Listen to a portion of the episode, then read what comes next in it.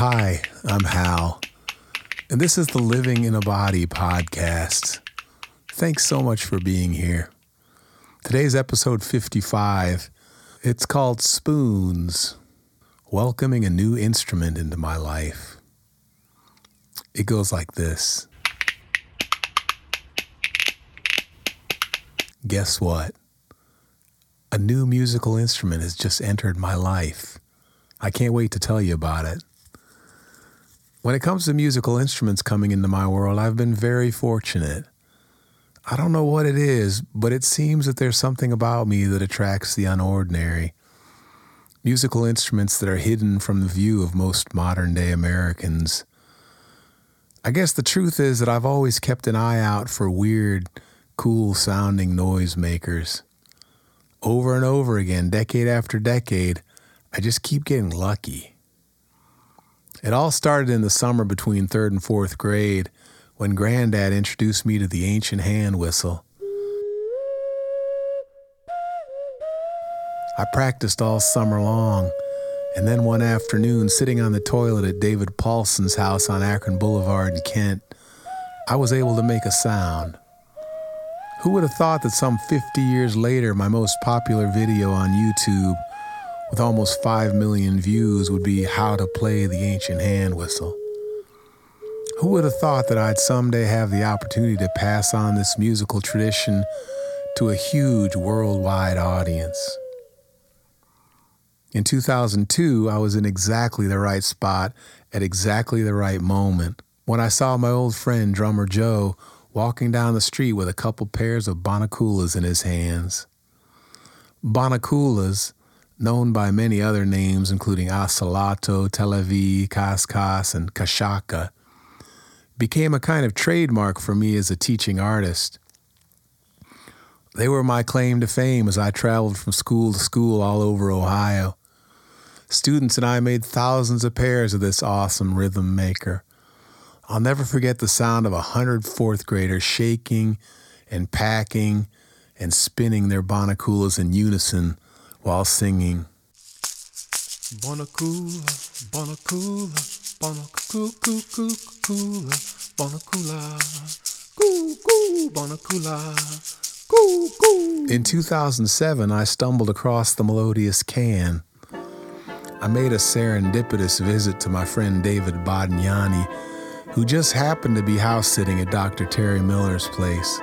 Over in the corner was a four foot instrument made of bamboo pipes held together by a wooden mouthpiece.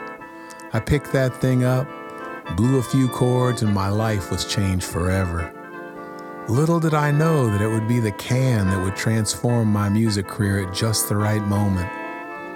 Months before being struck down by a nasty version of myalgic encephalo fucking myelitis, the khaen gifted me with low key gliding, a song that has been my main source of income for the last two years. In 2010, I was at our annual UU Summer Institute at Kenyon College when for the first time I heard the sound of the hand pan, also known as the hang drum. At the time, there was only one maker of this instrument in the world, and if you didn't know somebody who knew that maker, it was almost impossible to get a hold of one. I filed the metal drum into the back of my brain, and I hoped that someday I would have one of my own. Today, I'm grateful to say that there's one sitting under the piano in my living room. The hand pan and its cousin, the Rav drum, are sources of great joy in my limited musical life these days. I could go on and on with these stories of serendipity, of being at the right place at the right time. In fact, my house is a museum of musical instruments, and each one has a story to tell of how it showed up in my life.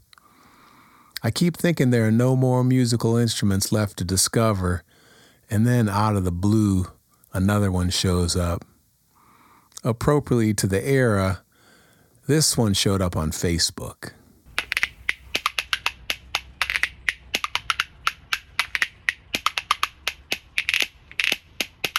Just this week, I discovered some wooden musical spoons made by a father and son team in Canada. The business is called Heritage Musical Spoons. I usually ignore the ads on Facebook, But when these things came across my feed, I sensed they were something very special. Handcrafted with Canadian maple wood from the forests of northern Quebec, these spoons are gorgeous. Unlike metal spoons, heritage wooden spoons produce a rich, full, almost hollow and popping sound. The design was inspired by the traditional French musical spoons, which are attached at the handle. They're much easier to play than unattached metal spoons. I bought three of them the blue, the black, and the old fashioned. It took me a few minutes to learn the basic moves, but I stuck with it, and now it's starting to feel like real music. I had some friends over the other night and we discovered how great the spoons sound when they're playing in unison. I'm excited to find out what else is possible. I can't wait to have you over to play in my musical spoons choir. Here, listen to this.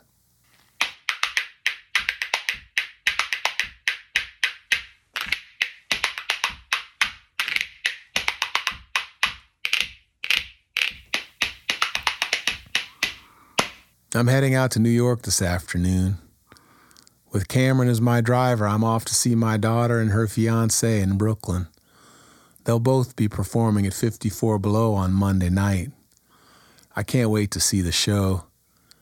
And speaking of spoons, this trip is definitely going to be a stretch. There's no such thing as a vacation from MECFS. There's only pacing. I've done everything that I can do to plan for a low exertion adventure, an adventure that stays within my spoons. As long as I can keep my knees bent, the back of my car is laid out like a big, comfortable bed. I'm feeling well prepared. A few days ago, I made an extensive packing list, and I took my time pulling it all together. With a rack hanging off the back of my car, I'll be taking advantage of every square inch of the extra luggage space. I'm going to be carrying the musical spoons, a guitar, two Rav drums, two khaens, a couple ocarinas, and a whole bunch of harmonicas with me. Call me crazy, but I'm picturing jam sessions at every rest area along the way, and maybe even some music in the New York City subway system Of course, I'll probably spend most of the time in bed at the Airbnb. But I'm hoping for at least one beautiful day of music making in some New York City park somewhere. I'll be sure to capture some video footage to share with you.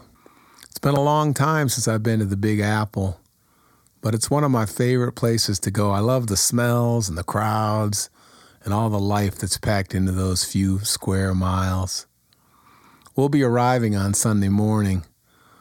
I'll have my wheelchair, my assistant, and a ground floor apartment waiting for this old body of mine when I get there. If you'd like to follow along on the trip, check out the Living in a Body chat at the link that I'm providing here. All right, have a great Saturday, everybody. Thank you so much for being here. I really appreciate you. Enjoy living in that body of yours. Be grateful for the health that you have, whatever health it is. Seriously it's not going to be there forever. Oh, and by the way, I love you. Bye bye.